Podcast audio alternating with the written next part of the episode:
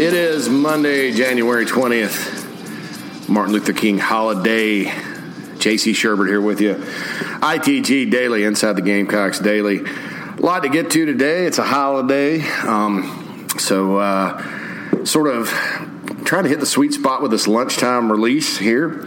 Um, recording. I was traveling, and uh, if you guys are familiar with the weather we've been having in the Midwest and Southeast, you certainly understand that you know sometimes that's an adventure. But glad to be here with you today. Lots to talk about. Gamecocks men's basketball team, huge win uh, this past weekend. I think on the podcast on Friday, I called it a must win.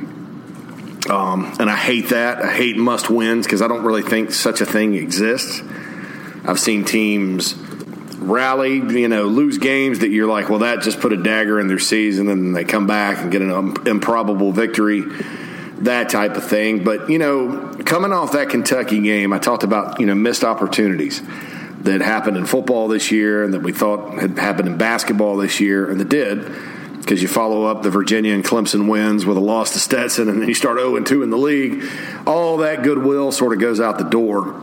But Gamecocks, uh, after the win over Kentucky, I thought the, the second half against Kentucky was one of the best halves of basketball this team's played this year. Uh, I thought that they carried that over against A&M. Every time A&M would make a run, uh, the Gamecocks would respond. I think that's kind of a an allegory for sports in general. It's not necessarily what happens to you it's how you respond to it. And this team responded pretty well.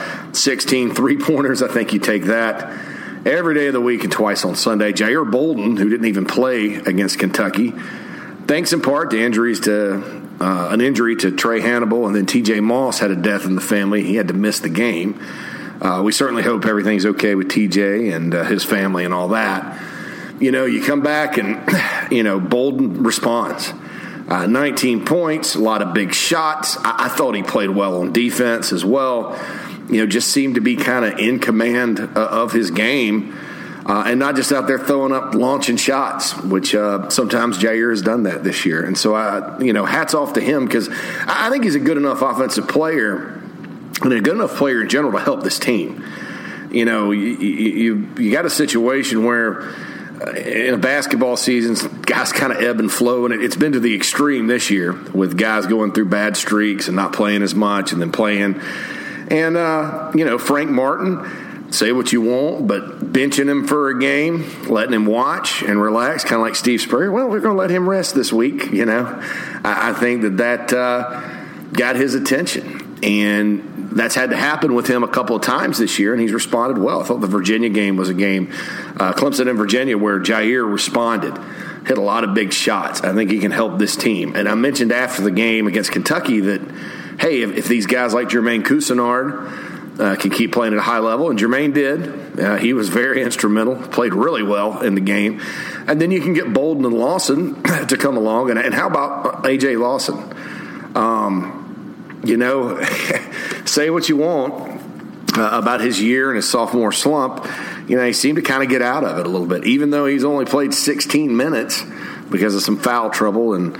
Uh, the foul shot discrepancy against the Aggies left a lot to be desired. By the way, forty-one to eight. I mean, come on, man. Come on, man. and uh, you know, so he was he was the big target of it. They got him for a couple of I think what I thought were kind of ticky tack offensive fouls and things like that. But you know, he, he in a big moment in the game, you know, AJ Lawson steps up. You know, Maik Kotsar, uh, points wise, uh, isn't going to jump out in the box score, but he had eight assists, and part of that was kind of the way uh, Frank Martin chose to dial up or draw up. Dial up is kind of a football term, and I'm a helmet head, so I apologize to all you basketball purists out there. Draw up how to attack the Texas A&M press. Uh, the three quarter court deal that they do. I thought I think one of the most underrated aspects of Kotsar's game sometimes is the way he can pass the ball and distribute it. So, really nice win. Um, and without Trae Hannibal, T.J. Moss, or Keyshawn Bryant, who went out three minutes into the game um, 81 to 67. Right now, that's a Q3 win. uh, if you look at the resume, um, the margin of victory helps because they calculate all that. Gamecocks went to 98th in the net rankings. That's that's not good enough, and I'm going to break all that down here in a second. Uh, but hey, you know, if you lose that one, you're going to plummet, and you know you, you, got some tough games coming up. You know, with an opportunity to really boost the net. Uh, next four, you know, I always kind of look at basketball in terms of next four games uh, at Auburn, Vandy at home, at Arkansas, and then Missouri at home. Uh, all of them winnable, all of them losable. uh, Vanderbilt is not very good. Uh, they went down to Tennessee by 21 at home. Uh, they're missing their best player, and uh, it looks like another long year in Nashville. But, you know, Missouri got up off the mat and beat Florida a couple weeks ago. Um, you know, Arkansas and Auburn have been among the highest ranked teams, according to the net, uh, in the SEC this year. Both those games on the road, obviously a shot for a Q1 or Q2 victory.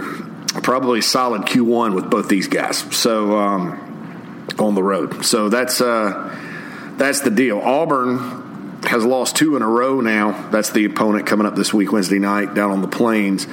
Uh, lost to Alabama on the road and then lost to Florida by 22. Scored only 47 points against the Gators. Uh, so they're reeling a little bit. Gamecocks may be catching them at the right time. Um, if, if that's the right time, you know, sometimes the right time against a good team is when they're kind of cruising and, you know, you go in there and sort of play better than, you know, you anticipate and you're better than they think. Uh, and then they go down. Um, sometimes it's not good when their backs against the wall. You know, Bruce Pearl's going to be real fired up and trying to get his team back on track. But over the years, South Carolina's played Auburn very well. Uh, and that's no secret. You know, it doesn't mean every time Frank Martin faces Bruce Pearl, he's going to win. But uh, the Gamecocks, even last year in the SEC tournament, you know, the Gamecocks played pretty well against a team that was that ended up being red hot. I mean, they beat the Gamecocks. They got that that kind of thing taken care of because they had lost during the regular season. They went on, blew through the SEC tournament, and then went all the way to the Final Four and probably should have won that Final Four game. Um, you know, it was a tough loss uh, for Auburn last year out there in Minneapolis, but you know uh, that, that's an opportunity coming up. There's there's four big opportunities, and I'm going to talk about the resume a little bit Gamecocks ten and seven overall, two and two. God, it would look good if that was twelve and five. You know those losses to Stetson and Boston U are just, I mean, gigantic. Keep in mind with the net, they calculate winning percentage. You know, even if it's two wins over two teams that aren't very good, winning percentage is a big chunk of it. And so, you know, the Gamecocks obviously would be a little higher. Um, if they were 12 and 5 right now, but they're not. Can't do anything about that. 10 and 7 overall, 2 and 2. And these are like my rough calculations. Um, if I am wrong or off by a game or so, please forgive me. But um, Q1 wins. Gamecocks are 2 and 3 against quadrant 1, I guess. 1 and 2 against Q2. 2 and 0 against Q3 and 5 and 2 uh, against Q4. That's not going to get it done. You know, right now that resume numerically needs a lot of work. I mean, you know, I think when you look at it, again, if it weren't for those two losses, you'd say, well, they're 12 and 5. You know, you got three Q1 losses, including two on a neutral court, a couple of Q2 losses. They beat Clemson at Clemson, Virginia at Virginia, um, and they're undefeated against Q3, Q4. That's a strong resume.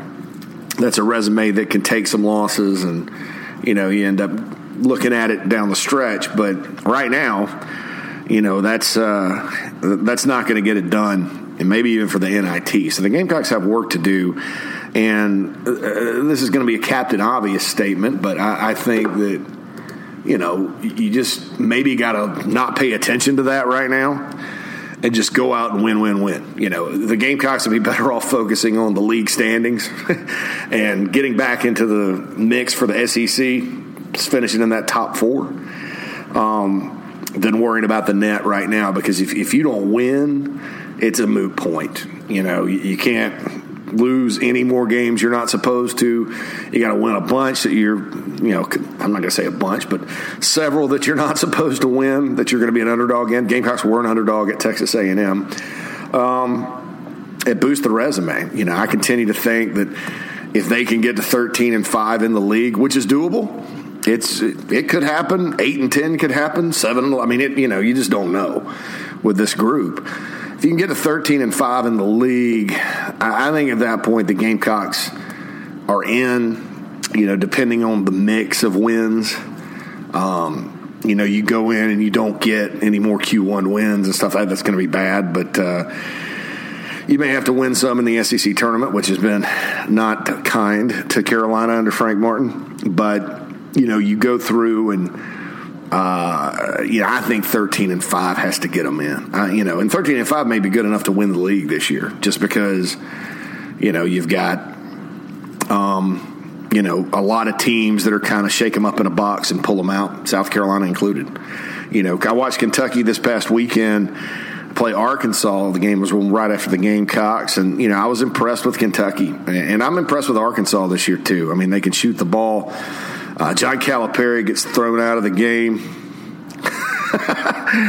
and rightfully so, because there were some pretty rough calls. Uh, but the Wildcats go in there and get a big win, 73 66. The more Kentucky wins, obviously. Um, right now, because the Gamecocks own a win over them, that's that's important. Of course, you play Arkansas here in a couple of weeks out there anyway. Uh, Virginia got a big win at Georgia Tech, snapped a three game losing streak for them. They're, you know, South Carolina people need to pull for them and Clemson. I know it sounds taboo to say pulling for Clemson. Clemson lost to NC State 60 to 54, but you need those two teams to be ranked as high as possible uh, in the net. Um, Houston played Wichita State. Gamecocks have lost to both of those teams. Wichita, though, their ranking is high enough to where it's going to probably stay there. Houston, and because that game was in Columbia, uh, when the Gamecocks lost by 20 to the Cougs, you probably want them to kind of boost their resume. They won by 11 at Wichita State. Big win for Kelvin Sampson. George Washington beat USC Upstate 83 67. I'm sorry, sorry, sorry, sorry. Gardner Webb beat USC Upstate 83 67. George Washington played UMass I remember back when the UMass win was a big win, and it was a big win because it's on the road, and you know they played pretty well. Uh, George Washington wins 75-51. Again, Gamecocks have played both of those teams.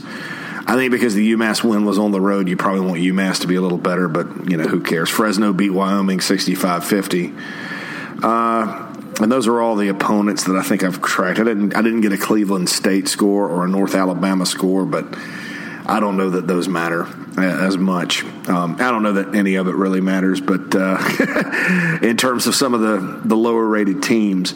But, you know, good win for the Gamecocks and uh, a um, good win out on the road. Like I said, right now it's a Q3 win.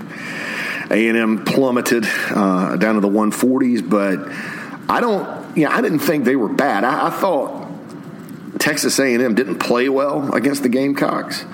Um, I didn't think they were a bad basketball team though, and I, I think that when you look at them, they're they're what two and three in the league right now. They beat Ole Miss, beat Vandy. You know they they could surprise some some teams. They only lost by four to LSU. Um, they could surprise some teams this year. Buzz Williams is a heck of a coach, and so eventually that's probably going to end up being a Q two victory for the Gamecocks. But right now, sitting at Q three.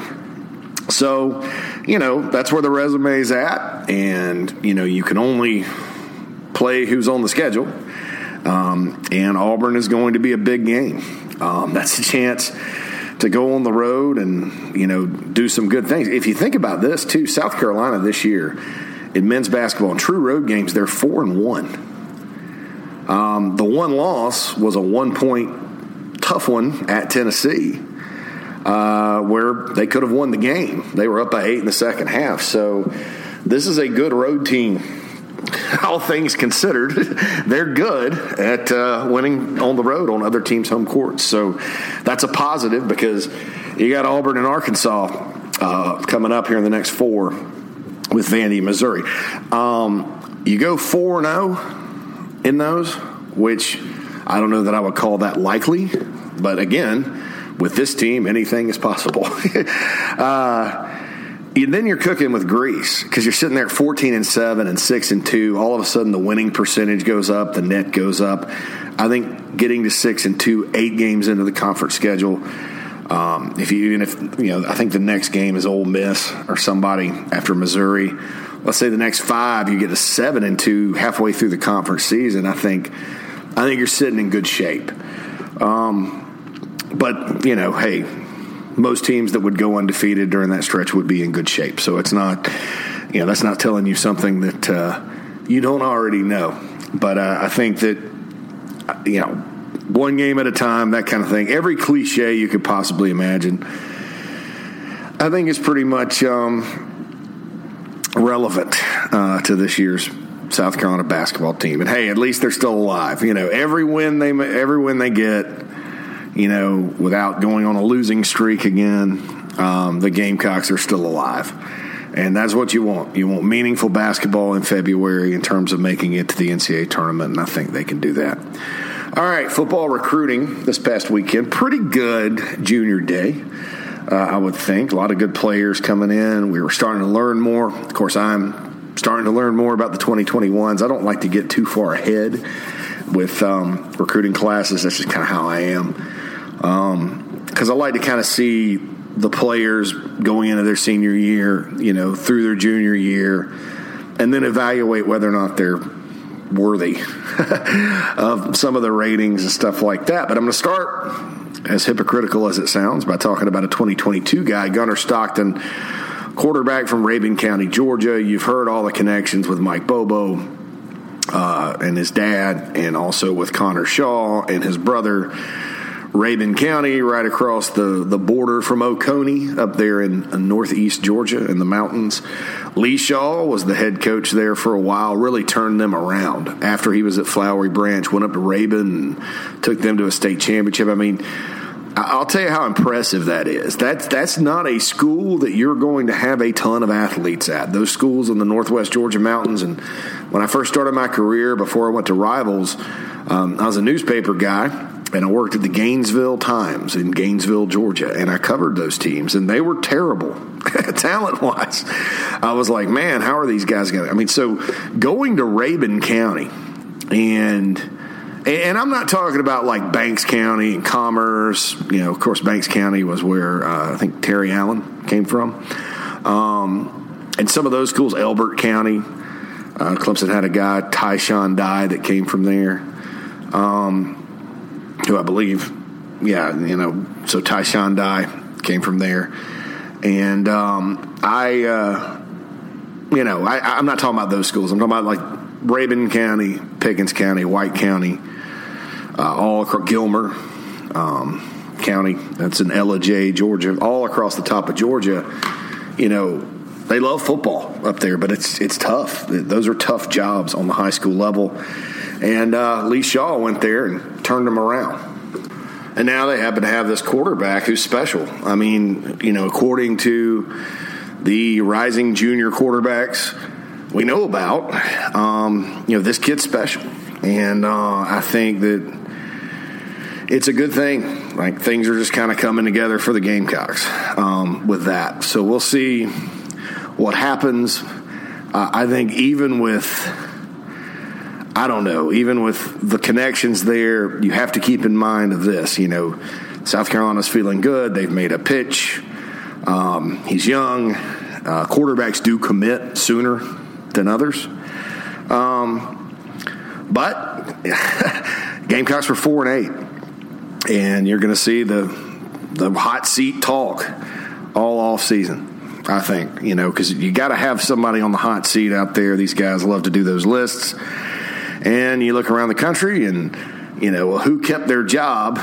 Well, Will Muschamp kept his job and he was four and eight, and it's year five. And so that's that's going to be how other schools counter. They're going to say, "Oh yeah, you got all these connections, but they may not be there," and so that may end up throwing a wrench in it. I'm just, you know, throwing that out there that you know that's going to be a battle that everybody's going to have to uh, keep an eye on. I mean, that's going to be the counter punch because I don't think all these other schools are just going to be like, oh, yeah, you know, he knows Bobo and, uh, you know, his brother's bro- I mean, his brother, his coach's brother, played at South Carolina and his own staff now, and ah, we're just going to let him go to the Gamecocks. that just doesn't happen. Um, but still, I, I, think that you know you, you need a quarterback. You got to have a quarterback.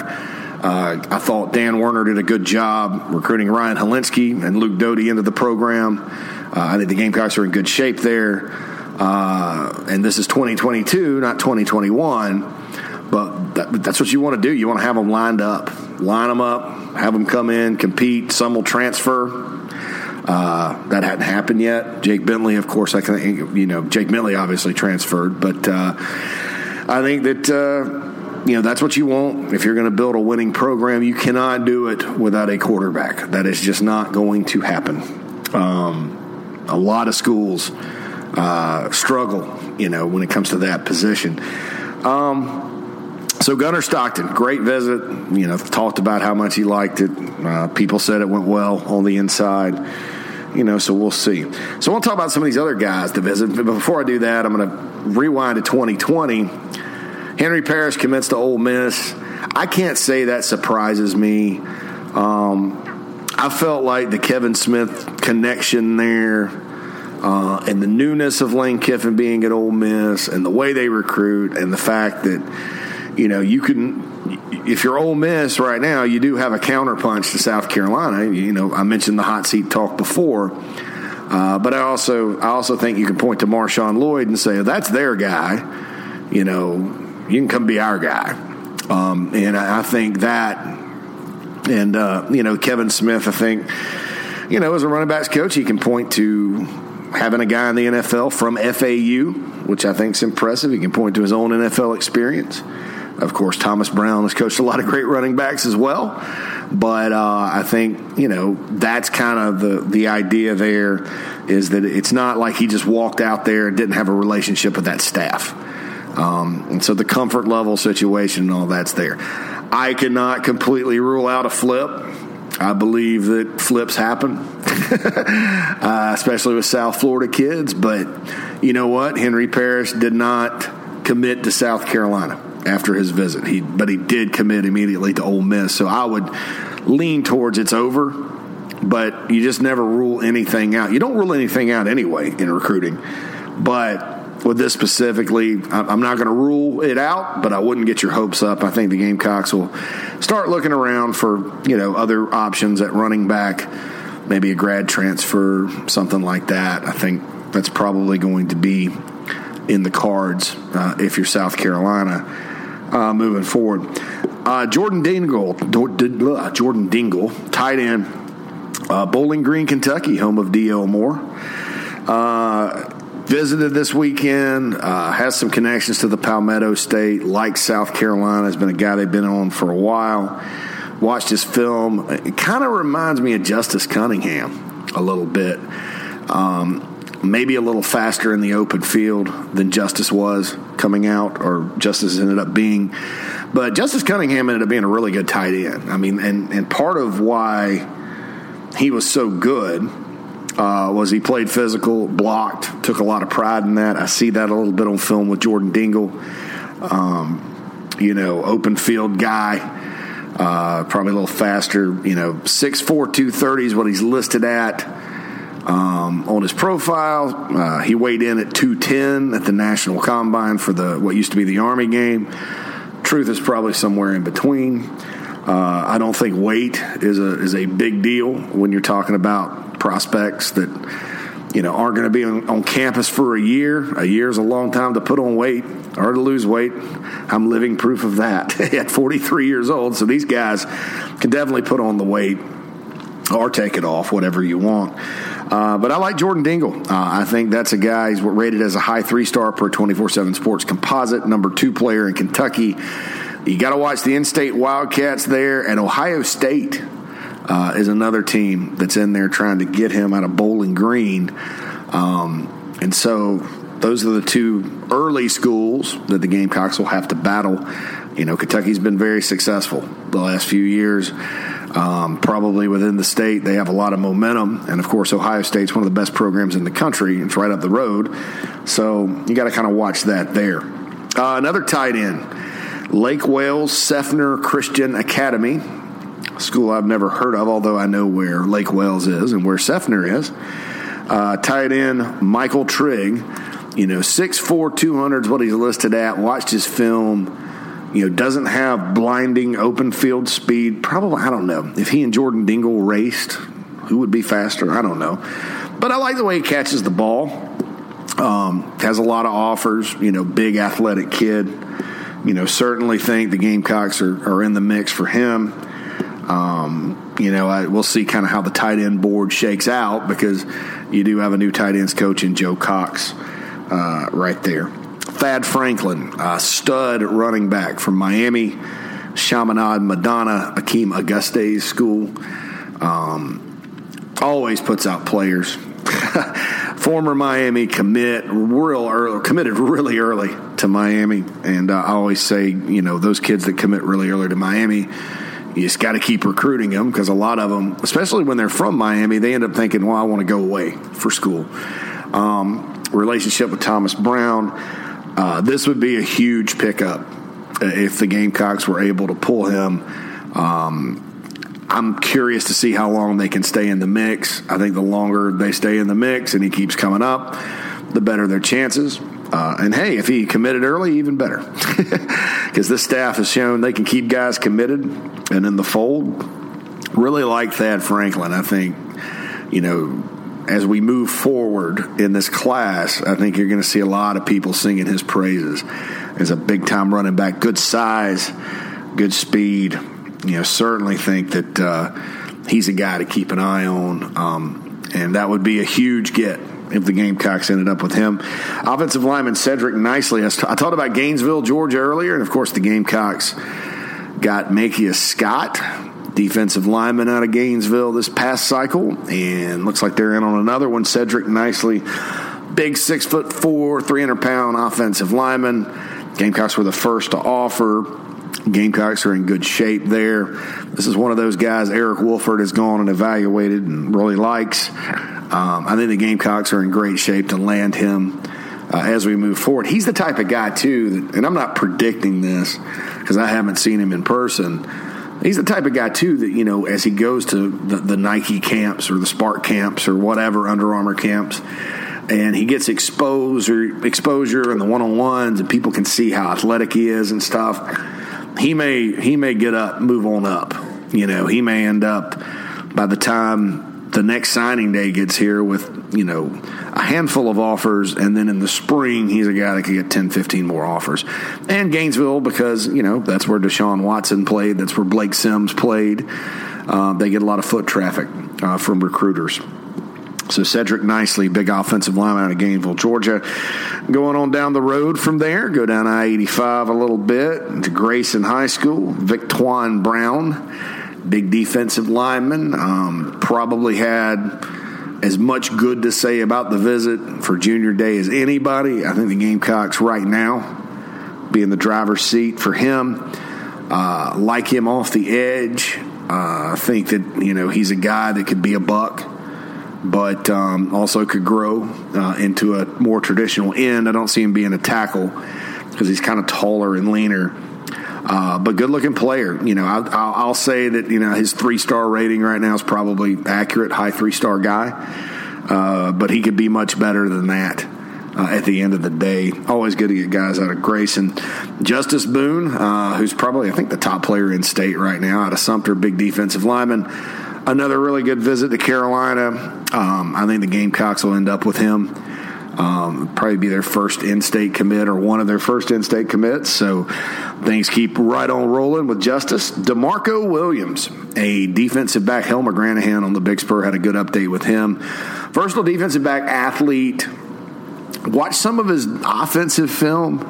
Uh, thought he was really quick, quick footed, and that's good. That's what you want from a defensive back. He's out of Atlanta Westlake High School uh, which is no stranger to producing top talent. Uh, and he had a good visit. So, you know, that, those are just some of the visitors that were on campus for the junior day this past weekend, and guys that I, you know, looked into and did a little evaluation on, and wanted to share that with you. And you know, Carolina's top two or three for every one of these guys. Um, so, and that's kind of how it's going to have to be. You, you got to look at the 2021 class kind of like a like you're panning for gold a little bit, you're going to have a lot of names. And, and, and, this is smart. I think the staff's going to throw out a big net this year uh, because the in state numbers are down. Uh, you're going to have a, a, a, holy war in the state of North Carolina for a lot of those players. Uh, because that state's loaded. Everybody knows it. Georgia's going to go into there. Clemson's going into there. Bama's going to go into there. Florida's going to. I mean, everybody in the country is going to hit up North Carolina. And then you have the Tar Heels that are very, you know, resurgent. Um, their their season ended about as good as it could. Beat NC State and go whip Temple in the bowl. Uh, seven and six, which is a really good start with a win over the Gamecocks, and you know they have a lot of ammo. Mack Brown knows how to recruit, and his staff is very, very good. Um, so you're going to fight a holy war up there for guys in North Carolina, and so you know, you probably need to, to cast a wide net. I wouldn't be surprised to see the Gamecocks this cycle, and this is just my opinion. Um, I wouldn't, you know, we, we talk about the Alabama, Virginia, Tennessee. That's kind of the secondary recruiting area outside of the four main states. I wouldn't be surprised to see the Gamecocks land three or four uh, out of those various states Tennessee, Alabama, uh, Virginia this year, just kind of to, to kind of backfill the numbers. And, and, I think you know getting guys out of Alabama that Alabama and Auburn pass on or whatever. That's that's not a bad deal. There's been a lot of good ones come out of that state that played at South Carolina and elsewhere that ended up being really really good. So. Uh, you know, I, I don't think that's a bad deal. Never think it's bad to recruit Virginia and Maryland, D.C., uh, that area if you're South Carolina and certainly the state of Tennessee has produced some players that have come to Carolina that have you know been pretty good. Hate that they missed out on Reggie Grimes. Uh, again, sources are saying that you know that that ship's kind of sailed right now, but. Uh, still, you know that that's the, the, numbers for those three states every year. Your target numbers one to three, um, and if you look at it, you know you, you, got one from Virginia and one from Alabama this year. Shutout in Tennessee, that's fine. Um, and then you can, you know, Marshawn Lloyd's D.C., Delaware, whatever. So that's kind of that that uh, mid Atlantic region. Um, so you still hit your numbers. Uh, I think this year it could be four or five. You know, just because of the numbers in state. Of course, I'll say this about in state. Seems like every day you're you know there's a guy pop up here or there you know like like normally happens and uh, you know so we'll see kind of how that ends up going but um, you know those are just some guys that uh, I kind of like, you know, lots of activity with the tight ends, uh, and that's to be expected with Joe Cox coming in, and you know they'll reshuffle the board or whatever, and you know then of course Tony Morrell reports today Bobby Bentley and Mike Bobo are out looking for quarterbacks for 2021. Um, based on what I'm hearing, Colton Gauthier, uh, the kid from Georgia. I don't know that he'll be the quarterback in this class. Can't completely rule it out because I can't completely rule out anything in recruiting. But um, I think they're going to kind of go in a different direction and look for some other guys uh, as things stand today. You know, just looking at kind of what the plan is and what I've been told on that. All right. So, basketball later this week. Obviously, recruiting right now. You know, 2021 is going to come into focus more uh, between now and signing day. And then you never know who's going to pop up for 2020. And we still have another signing uh, period left. And of course, you know, Alex Huntley and Jordan Burch have not signed. So you always got to be on the lookout for that. But I uh, I continue to hear that they're going to end up at South Carolina and that, you know, maybe the worry about them not signing or whatever was a little overblown. But, you know, you're talking about those two guys. I mean, you'd be, if you're Georgia uh, or LSU, you'd be an idiot not to continue to try to go in. I mean, why not? Take your chance. You know, you may end up with a good player. So that's uh, that's kind of how I see that situation uh, and moving forward. But we'll track it for you on thebigspur.com. I'll be back tomorrow with another ITG daily, and uh, we'll be talking about more basketball, more football recruiting, maybe a little football, that type of stuff. Appreciate you guys tuning in uh, as we change the format on this thing a little bit and, and get you more stuff more frequently uh, especially from yours truly each and every weekday. This is JC Shurburtt. Thank you for listening, and we'll holler at you guys soon.